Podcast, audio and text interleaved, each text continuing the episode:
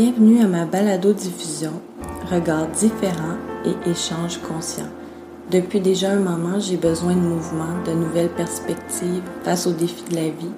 Je crois même que le monde a besoin de voir les choses sous un autre angle. En tout cas, je sais pas si tout le monde en a besoin, mais moi j'en ai besoin, puis je t'invite à partager ce moment-là avec moi. Je t'offre de plonger au cœur d'un sujet, d'explorer la profondeur, de se permettre euh, de voir les choses différemment. Ici à l'émission Regards différents et échanges conscients, on fait l'effort de sortir des sentiers battus. Est-ce que tu as envie de venir faire cet effort avec moi? Je te présente des sujets, des personnes, euh, des, des situations qui nous offrent cette différence. Bonne écoute et merci d'ouvrir ton esprit avec moi. Bonjour Caroline, euh, bienvenue à l'émission aujourd'hui. Tu es une grande amie de longue date et ancienne collègue de travail avec qui j'ai eu la chance de partager euh, plein de choses au niveau professionnel. Bienvenue. Merci, merci de me recevoir euh, sur euh, ton podcast. Hum, ça fait plaisir. Merci d'avoir accepté d'ailleurs. J'ai trouvé ça intéressant de t'inviter ici parce que je crois que tu as beaucoup de choses à apporter aux gens dans ton savoir, puis dans ta façon aussi que tu t'exprimes ou t'expliques les idées rattachées à l'approche que tu utilises. Mais je vais garder un petit suspense. on, a, on a eu la chance là, de travailler, de voyager, tout ça, comme j'ai dit tout à l'heure. Puis, à la base, moi, je t'ai connue technicienne en réadaptation physique. Et euh, par la suite, tu es euh, devenu, euh, ben, tu t'es mis à étudier en ostéopathie. Puis, mm-hmm. maintenant, tu fais également de la kinésiologie holistique. Donc, j'aimerais que tu nous expliques un peu, dans tes mots, comment tu es passé de TRP à ostéopathe à kiné. oui. Ben, en fait, j'ai commencé les études à l'époque, imagine-toi donc, on disait, on disait pas technicienne, on disait thérapeute. Fait que, déjà, ça met un clash dans l'espace-temps. Ça fait en sorte qu'on prend de l'âge, j'imagine. euh, donc, à l'époque, j'ai commencé à étudier en réadaptation physique dans le but de connaître le corps humain de, pouvoir euh, maximiser son potentiel, de pouvoir prendre soin des autres. Euh, puis moi qui avais vraiment une, phobie ou un, dédain de tout ce qui pouvait avoir du sang, je me disais, ben, je ne peux pas m'en aller faire des opérations, je m'en vais en réadaptation physique. Mmh. Fait, que, j'ai eu la chance, à travers de mon parcours, comme tu dis, bon, de travailler en réadaptation physique pour les sportifs en CHSLD où on s'est rencontrés. Mais j'avais pas l'impression de, de connaître le corps humain. C'est-à-dire que j'avais des connaissances, j'ai gradué, etc. Mais il me manquait, il manquait tellement à mes connaissances que j'avais pas l'impression d'être compétente euh, à 100 J'avais l'impression qu'il me manquait un gros morceau de casse-tête. J'ai fait des recherches pour euh, tomber sur des exemples ou encore des, des textes qui parlaient de l'ostéopathie. Puis c'est à ce moment-là que j'ai compris que ce qui me manquait comme morceau de casse-tête, l'ostéopathie venait répondre à ça. Donc, c'est comme si j'ai poursuivi en, dans une autre direction mes études de réadaptation physique, parce que, bon, la ligne droite, ça aurait été d'aller en physiothérapie, mais j'ai divergé un petit peu pour aller vers l'ostéopathie. C'est quoi qui te, qui te parlait autant dans l'ostéopathie, justement? Oui, bien, d'une part, il y avait la portion, euh, tout ce qui est organe et viscéral, c'est-à-dire euh, quelqu'un qui se plaint, par exemple, de reflux gastrique, de douleurs abdominales, de difficultés à aller à la selle, euh, de problèmes urinaires, de problèmes euh, avec, par exemple, euh, l'utérus, problèmes avec la digestion en général, tout ça, l'ostéopathie pouvait y répondre. Puis on s'entend que dans la société d'aujourd'hui, quand tout va vite, quand le stress est dans le tapis, ben, c'est des paramètres qu'on croise souvent comme professionnel. C'est pas rare qu'il y ait un client qui s'adresse à moi pour un problème, par exemple, très physique, puis que je pose un peu plus de questions pour me rendre compte que son système digestif, il va zéro. La personne n'est pas capable de digérer, elle est obligée de prendre des, des pilules anti-reflux 2, 3, 4, 5, 10 fois par jour pour être capable de passer à travers la journée. Donc, l'aspect viscéral organique, ça, ça me parlait énormément. ta, ta, personne là, qui avait un, par exemple, un problème euh, de douleur au dos, mais en réalité, toi, tu te rendais compte que c'était plus en lien avec sa digestion, c'est ça? Exactement. C'est-à-dire que souvent, on va avoir des. Oui, les douleurs physiques existent. au niveau nerveux, c'est rattaché aux organes, aux viscères. Puis souvent, le problème, c'est d'une part, c'est super interrelié, mais l'origine ou la, cause première, c'est pas le dos. Ça va être l'organe qui est relié à ça. Fait ça, c'était la première chose qui, me parlait énormément parce que j'avais l'impression de toucher encore plus à un tout. Puis l'autre chose, c'est tout ce qui se trouve au niveau de la vertèbre C1. Donc, l'occiput est plus haut. Les os et, et, du crâne et du visage. Puis après ça, tout ce qui se trouve à l'intérieur. En gros, le cerveau, le cervelet, euh, l'hypophyse. Donc, c'est toutes des... Sont encore, c'est encore dans la catégorie des organes, mais on est plus au niveau psychologique. Donc, on prend soin de l'aspect psychologique aussi de la personne. C'est-à-dire que ça a une grande influence, euh, ça, a un, ça a un grand apport. Quelqu'un qui vit, par exemple, une séparation, qui est dans un qui est dans des, un divorce légal, qui est en train de se retrouver une maison, l'aspect émotionnel, puis le, cadre psychologique vient jouer pour beaucoup, vient jouer pour beaucoup euh, au niveau de son cadre physique. Donc, si je prends soin du corps physique, mais pas de l'aspect émotionnel, c'est comme si je prenais juste un morceau de casse-tête de la personne en lui disant, ben l'autre portion, ça n'existe pas. Mmh. Fait, que, l'ostéopathie, ça m'a amené à prendre soin des gens différemment, avec un apport, si je peux dire, plus émotionnel. Mmh. Puis pour la kinésiologie holistique, c'est quoi qui t'a intéressé à partir de l'ostéopathie? Oui, en fait, euh, c'est assez simple. J'avais beaucoup de clients ou j'avais une bonne portion, de clientèle qui venait me voir en me disant, je retourne encore à mon exemple, j'ai mal au genou, j'ai mal au genou. Parfait, on, évalue le genou, on évalue, bon, en conséquence, le, la jambe, le bas du dos, la colonne, puis crime, il n'y a rien qui ne fonctionne pas. Le, corps physique a mal, mais la biomécanique, la musculature, tout ça est A1. Qu'est-ce qui se passe? Comment ça est-ce que ma personne devant moi, elle a mal sans réellement avoir de raison physique, de raison mécanique? Fait que j'ai commencé à poser des questions à la clientèle pour me rendre compte que souvent, les, les, les gens qui venaient me voir avec une douleur physique, mais qui n'avaient pas de, rien qui était palpable. Euh, c'était des gens qui vivaient beaucoup d'émotions au niveau de leur couple, au niveau de leur sphère professionnelle, au niveau de eux à eux, mais c'était tous des gens qui vivaient leurs émotions de manière refoulée. Mmh. Fait que je me, suis, je me suis intéressée à la portion plus émotionnelle. C'est là que j'ai été en mesure, en fait, j'ai fait mon cours en symbolique biologique d'abord. Ça, c'est d'aller comprendre les mots, M-A-U-X à travers les mots, M-O-T-S. c'est un beau jeu de mots. oui!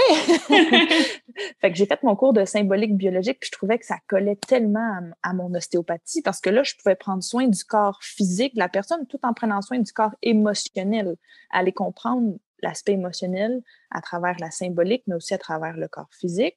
Fait que j'ai fait mon cours de symbolique biologique, puis par la suite, à travers la kinésiologie holistique, ça, ça m'a donné une porte à aller comprendre l'inconscient et l'invisible chez la personne, c'est-à-dire tout, ce qu'on peut porter à travers nos croyances mentales, notre arbre généalogique, nous-mêmes, euh, tout, ce qu'on porte, qu'on est plus ou moins conscient. On sait que c'est là, mais on pense pas que ça peut avoir un impact, ou encore, c'est pas, c'est pas du tout dans notre champ de ce qu'on peut comprendre.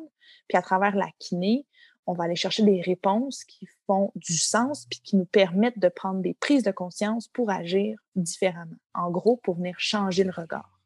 Mais c'est vraiment intéressant tout ça. Puis, dans le fond, si je comprends bien, la, la kinésiologie holistique, c'est vraiment une technique que tu utilises et la symbolique biologique, c'est comme euh, les, connaissances qu'il y, a derrière. C'est la technique qui découle des connaissances liées à la symbolique biologique, c'est ça? C'est ça, exactement. La, symbolique, c'est vraiment euh, la théorie pure et dure appliquée à la à l'action ou au corps physique. Puis la kinésiologie holistique, c'est une technique, euh, une technique, une technique qui est très, très simple. J'ai un gros cartable, grosso modo. On va demander des réponses à travers ce cartable-là pour que la personne puisse puisse prendre des prises de conscience dans la symbolique biologique, là, dans ce que j'ai lu, que tu m'as envoyé d'ailleurs, merci, euh, parlait là, de, du ressenti conflictuel. Donc ça, c'est vraiment euh, au niveau émotionnel. Quand euh, c'est ce que j'ai compris qu'il y a deux euh, éléments à l'intérieur de la personne où, créent un peu une dissonance. C'est exactement ça, en fait. Puis je pense que le mot que tu as utilisé, le mot ressenti, c'est là la clé. C'est-à-dire que ce que moi, je vais vivre comme étant un ressenti, euh, je vais utiliser le mot négatif parce mais je, je, le mets juste pour, pour euh, donner un exemple. Ce que moi, je vais ressentir comme une charge négative, ça ne veut pas dire que toi, par exemple, tu le ressentirais de la même manière. Donc, quelqu'un qui vit un conflit va le vivre à sa manière, dans ses paramètres à lui, et c'est propre à lui. Donc, quelque chose qui n'est pas un, un, conflit pour moi peut l'être pour quelqu'un d'autre. C'est pour ça que les mots MOTS sont super importants. C'est à travers les mots qu'on est capable d'aller chercher l'information spécifique à la personne. Donc, c'est une approche qui est très... Euh, j'aime bien dire que c'est une approche qui est générique au sens où on a des grandes lignes, puis on est capable de connaître, par exemple, ce que chaque articulation veut dire, ce que chaque partie du système digestif veut dire, mais il faut aussi coller à l'histoire de la personne parce que c'est son histoire, puis c'est elle qui va nous donner la clé pour libérer la portion qui souffre en, en regard de l'aspect émotionnel. OK, fait que c'est les mots M-O-T-S que les gens utilisent pour parler des différents mots M-A-U-X c'est tellement intéressant. Puis, puis le, fait aussi, on nomme certains mots, ça a un impact aussi sur toute notre euh, construction de pensée, nos croyances, tout ça. Comme tu dis, ça, ça fait une réalité. Elle va vivre euh, les défis de la vie selon cette réalité-là, avec ce qu'elle a comme bagage. Oui, exactement. J'ai quelqu'un qui m'écrivait un, message qui me disait j'ai mal à l'épaule, euh, ça, fait, ça date depuis un certain temps, euh, je ne sais pas qu'est-ce qui se passe, euh, tu veux-tu m'aider? Parfait. D'abord, là, cette personne-là, on n'est on est même pas en personne. Elle est chez elle, moi, je suis chez moi. La kinésiologie, c'est ça la beauté de la chose et la symbolique biologique, c'est que je n'ai pas besoin de mettre automatiquement mes mains sur la personne. On sort des données pour, je sors des données spécifiques à la personne, puis je lui, je lui envoie un message, puis je lui dis, fais juste me donner ta première impression, ce que, ce que ça fait monter comme émotion ou comme énergie à l'intérieur de toi, puis de là, on va partir. Donc, je lui sors ces deux données, puis tout de suite, elle me répond, ben oui, je sais, ce qui me demande beaucoup actuellement, c'est que j'ai à ma charge l'aspect financier de mes cinq enfants, grosso modo. je mets ça comme ça, là. Par la suite, je lui dis, ben tu vois, la charge que tu as sur tes épaules, puis c'est ces mots à elle, j'ai à mmh. ma charge. Je dis, la charge que tu as sur tes épaules actuellement fait en sorte que tu as mal à l'épaule parce que c'est énorme. C'est un gros stress. Tu sais pas comment ça va arriver, tu sais pas comment ça va se passer. Puis elle me dit, hey, tu as tellement raison, mais elle dit, tu sais quoi? Elle dit, je suis en train de mettre sur pied un plan financier, j'ai pris des démarches, etc. Fait que, dans le fond, ma douleur, qu'est-ce qu'elle veut dire?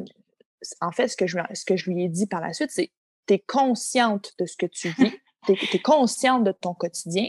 La douleur, elle est positive parce que ça te permet de guérir ce cycle-là de, d'espèce de, de, peur de l'instabilité. Puis j'ai dit, c'est toi qui me l'as dit, tu as une charge sur tes épaules. Voiler différemment, enlève cette charge-là de tes épaules, puis ça va faire la grande différence dans ce que tu ressens. Mmh. Ce matin, première chose que quand j'ai ouvert mon téléphone, elle me dit ma douleur, elle, je suis plus à 10 sur 10, elle est rendue à 2 sur 10, c'est bon signe. Fait que j'ai dit poursuis ton cheminement à travers qu'est-ce qui peut être autre chose que cette charge, qu'est-ce que tu peux avoir autre que, comme charge sur tes épaules, ça va, ça va faire en sorte que ton 2 sur 10 va finir par être un 0 sur 10. ce qui est intéressant aussi, c'est qu'on vient changer complètement le regard sur une douleur. Oui, la douleur, elle peut être demandante, ça peut être difficile, ça peut être limitant, mais la douleur ou toute forme d'inflammation, parce que quand on parle de douleur, on parle aussi d'inflammation, c'est positif. C'est qu'on est en train de surpasser une, une épreuve émotionnelle pour se sortir de cette boucle-là pour faire différemment au bout. Mais c'est tellement, c'est tellement vrai. Puis j'ai envie de dire, je sais pas s'il y a beaucoup de gens qui sont dans la même situation que moi, mais je pense que mon corps prend, prend conscience de beaucoup de choses en ce moment. Donc, euh, c'est tellement euh, intéressant parce que si je fais un parallèle là, ou euh, une métaphore, si on veut, avec un bobo physique, là, quand on se coupe, par exemple, ben, quand la, la plaie guérit, c'est là qu'elle devient inconfortable puis qu'on la sent plus. C'est pas au début, ben, ça dépend à quel niveau, là, mais la guérison, elle amène vraiment un inconfort puis euh, des, symptômes reliés à. Donc, Tout à fait. Ouais. Jusqu'au moment où on prend conscience, c'est quoi que je suis en train de guérir?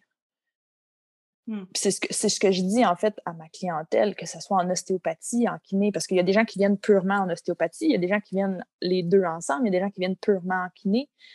Je leur dis toujours, essayez de voir qu'est-ce que je suis en train de guérir à travers cette douleur-là? Il est où le côté positif ou qu'est-ce que qu'est-ce que je vis récemment qui m'amène je, où je suis en train de me sortir de ça? Puis souvent, on est capable de faire ces liens-là assez facilement.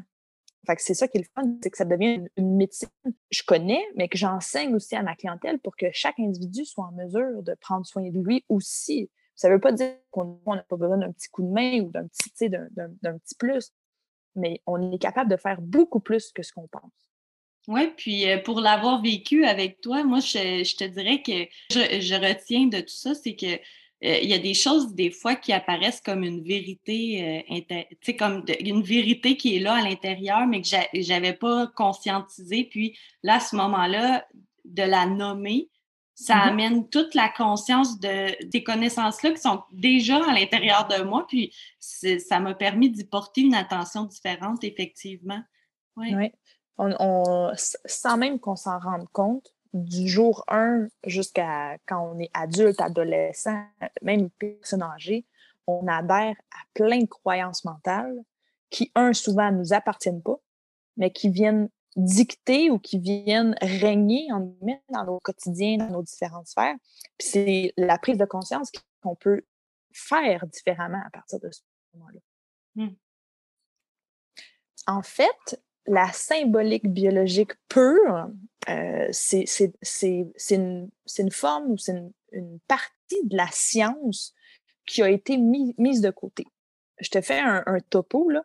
Docteur Amer, il a mis entre autres cette médecine-là sur pied pour pouvoir avoir une approche différente avec les gens mais euh, la science que l'on connaît aujourd'hui a, mis ça de côté, ils l'ont banni de sa bannière euh, médicale, il n'était plus capable d'exercer parce que pour la science et même encore aujourd'hui, et j'espère qu'un jour ça sera différent, l'aspect émotionnel, ça n'a comme pas de ça corrélation encore pour la science.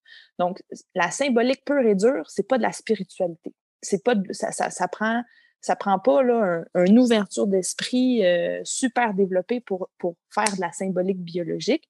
C'est-à-dire que c'est de la science au même titre que la médecine qu'on connaît aujourd'hui. Par contre, et malheureusement, ça a été mis de côté. c'est super intéressant, merci. Euh, pour euh, justement, pour faire toutes ces études-là, puis avoir la chance de, de les utiliser là, dans ton contexte professionnel, c'est quoi euh, concrètement, pour ceux qui, sont intéressés à faire un parcours similaire, c'est quoi les études que tu as fait qui t'ont mené euh, jusqu'à où ce que tu es aujourd'hui? Euh, ben, dans le fond, j'ai commencé, si on recule là, depuis le début, j'ai fait la technique en réadaptation au Cégep Marie-Victorin. Par contre, cette approche-là, je ne l'ai pas mis de côté parce que c'est sûr qu'il y a des brèches que j'utilise encore en ostéopathie, entre autres toute la sphère des exercices que je donne à ma clientèle, mais j'exerce plus la physiothérapie, c'est-à-dire que j'ai mis de côté cet espace-là parce qu'à un moment donné, euh, il y en a trop, il faut, faut, rester concentré. ensuite, euh, l'ostéopathie, dans le fond, j'ai fait mes études au Collège d'études ostéopathiques de Montréal, donc le CEO. J'ai eu la chance, ce qui est vraiment le fun, de faire partie du programme temps partiel parce que j'avais déjà des études antérieures dans le domaine de la santé, ce qui m'a permis, entre autres, d'aller au... J'avais cinq jours d'études intenses aux deux mois. Ce qui fait que entre ça, j'étais en mesure de travailler. Puis, à partir de ma, si je ne me trompe pas, à partir de ma troisième année d'études en ostéopathie, j'ai déjà pu commencer à bâtir une clientèle comme travailleur autonome en ostéopathie. Donc, on avait ce privilège-là dans le programme temps partiel de pouvoir commencer assez rapidement à monter une clientèle. Donc, j'ai fait ce cheminement-là. Par la suite, le cours en symbolique biologique, c'était donné par Stéphanie Dubé. C'est une formation euh, que tout le monde peut prendre, c'est-à-dire qu'on n'a pas besoin d'être thérapeute pour aller suivre cette, euh, cette formation-là il y avait des gens qui, étaient là juste pour apprendre à prendre soin d'eux. Ce n'était pas pour mettre en pratique avec une clientèle, c'était vraiment pour eux. Mmh. Donc, il y a cette approche-là. Puis, l'approche en kinésiologie holistique, ça, c'était à travers l'école Quintessence à Saint-Hilaire. Mais c'est super intéressant, puis même par rapport à la symbolique biologique, quand tu dis tout le monde peut aller suivre ce genre de formation-là, je comprends tellement. puis c'est tellement un bel outil d'aller comprendre justement les choses différemment, d'avoir un autre regard sur notre santé comme ça. Puis pour la kiné, est-ce que c'est une formation qu'il faut préalablement justement être thérapeute ou avoir une certaine base? Non, dans le fond, ça non plus, il n'y a pas de, prérequis, entre guillemets. Euh, puis au niveau des assurances, ça rentre dans la grande famille de la naturopathie. Oui, c'est génial. en symbolique biologique, il y avait des gens dans cette formation-là qui le faisaient vraiment pour eux, pour prendre soin d'eux. Puis je te dirais que c'est comme ça, moi, que ça a commencé pour moi. Quand j'ai rentré dans la kinésiologie, dans la formation de la kinésiologie holistique, je me disais, je, je vais m'offrir un cadeau, je vais prendre soin de moi. Puis à travers ça, j'ai, oui, j'ai pris soin de moi, mais j'ai été aussi capable de développer l'aspect professionnel relié à ça. Donc, tu sais, souvent, ça part de je, veux prendre soin de moi différemment, puis oups, pour moi, c'est devenu ma profession. Ah, puis, puis quand quelque chose fait autant de sens pour nous, puis qu'on veut le partager comme ça, c'est vraiment, euh, c'est vraiment beau. Puis j'ai goût de te remercier pour cette générosité-là, vraiment. Ah ben, merci, c'est gentil. puis dans, je, je, serais tentée de même te dire que dans la notion du partage, euh, tantôt, on parlait de, de projets professionnels. Euh, mon un de mes prochains objectifs professionnels, c'est d'être capable d'enseigner, surtout la symbolique biologique. Donc, c'est pas encore euh, défini, j'ai pas de date, j'ai pas de moment, mais ça fait partie de mes projets professionnels, ça aussi. Ah, mais écoute, ça, ça, risque d'être très intéressant.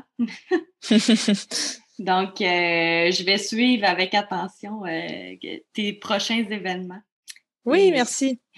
Dis-nous d'ailleurs, tu me, parlais de, des ateliers qui pourraient avoir lieu possiblement euh, cette année.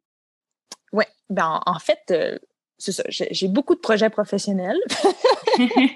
Euh, par contre, j'ai l'évolution, l'évolution individuelle puis l'évolution collective qui, ça me tient particulièrement à cœur.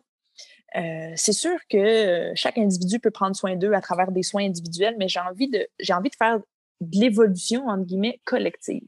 Puis je me suis dit, comment est-ce que je peux faire ça? Bon, tout ce qu'on a vécu dernièrement nous amène un peu à redéfinir puis à réfléchir à comment je pourrais faire différemment.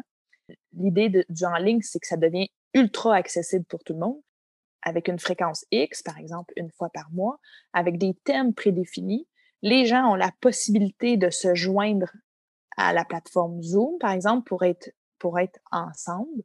Et là, on fait comme en, soins individuels, c'est-à-dire qu'il y a un grand thème, les gens vont l'avoir, vont, vont recevoir ce thème-là euh, d'avance. Ils vont pouvoir commencer à réfléchir c'est quoi l'impact ou la place que ça prend dans leur quotidien. Par la suite, on se rencontre tel jour, telle heure, on se connecte, euh, les gens qui, veulent, qui vont vouloir partager vont être les bienvenus à partager. Ceux qui vont vouloir garder ça plus dans leur intimité proche vont pouvoir aussi le faire parce qu'on n'est pas obligé de partager. Mais juste de faire partie d'un groupe, ça, devient grandiose, puis on peut, on rentre vraiment dans la notion de collectivité. Donc, on va sortir des données pour comprendre, on va sortir des données pour dégager, on va prendre soin de tout ça à travers des outils thérapeutiques pour le bien individuel, mais pour le bien collectif aussi. Question de de faire différemment, de faire bouger ça différemment pour prendre soin de soi, mais prendre soin du nous aussi. Ah ben, écoute, ça, c'est, ça fait tellement de sens, là, de, puis d'aller euh, justement de, d'échanger avec des gens comme ça. J'ai, aucune idée quel genre de thématique euh, tu pourrais avoir. Je ne sais pas si tu peux nous donner un petit exemple. Ben oui, tout à fait. Euh, la première thématique qui me vient en tête, c'est la notion de l'engagement. Donc, l'engagement, c'est large. D'une part, ça peut être l'engagement dans un couple, ça peut être l'engagement dans des relations d'amitié, ça peut être l'engagement envers soi-même. Une semaine avant, je définirais le, le, thème du soin pour que chaque personne, par exemple, l'engagement envers soi-même. Chaque personne aurait une semaine pour se mettre dans le bain avec ça, regarder, est-ce que moi, je suis vraiment engagée avec moi? Comment est-ce que je suis engagée avec moi? Qu'est-ce que je fais concrètement? J'aimerais ça être plus engagée de telle manière. Il euh, faudrait que je modifie, j'essaie de, prendre soin de moi différemment.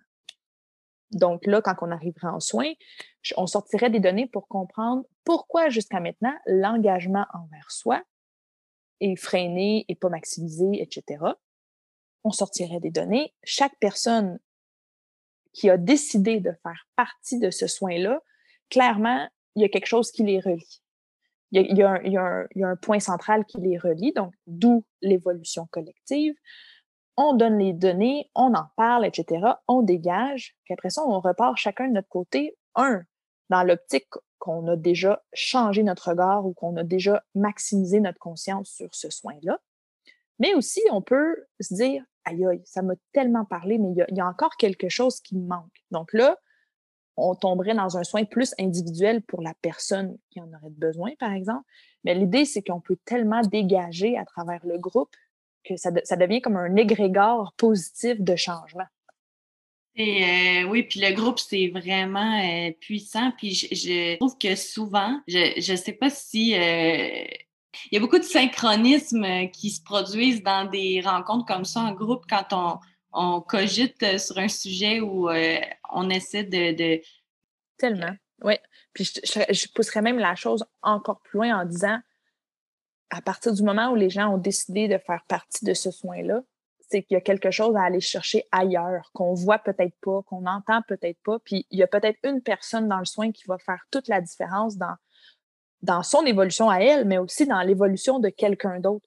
Puis des fois, ça, prend le groupe pour avoir un impact, je dirais, domino. Tu sais, l'espèce de on donne une petite pichenote à la première, puis là, oups, ça découle jusqu'à la fin. Parce qu'il y a des choses qu'on peut, on peut, on peut évoluer par soi-même chez soi. C'est pas, pas impossible. Par contre, la puissance du groupe, ça fait la différence. Oui, tellement. Je suis d'accord avec toi. et, dis-moi, Caroline, tu as une page Facebook professionnelle ou un site où on peut voir tous euh, les événements que, que, tu organises ou euh, les, propositions, tes places, euh, si les gens veulent te, rencontrer individuellement? Oui, en fait, j'ai, je vais te donner un, un scoop parce que j'en ai pas parlé encore à personne. Oh! c'est, c'est sur le fly, là, je te dis ça de même.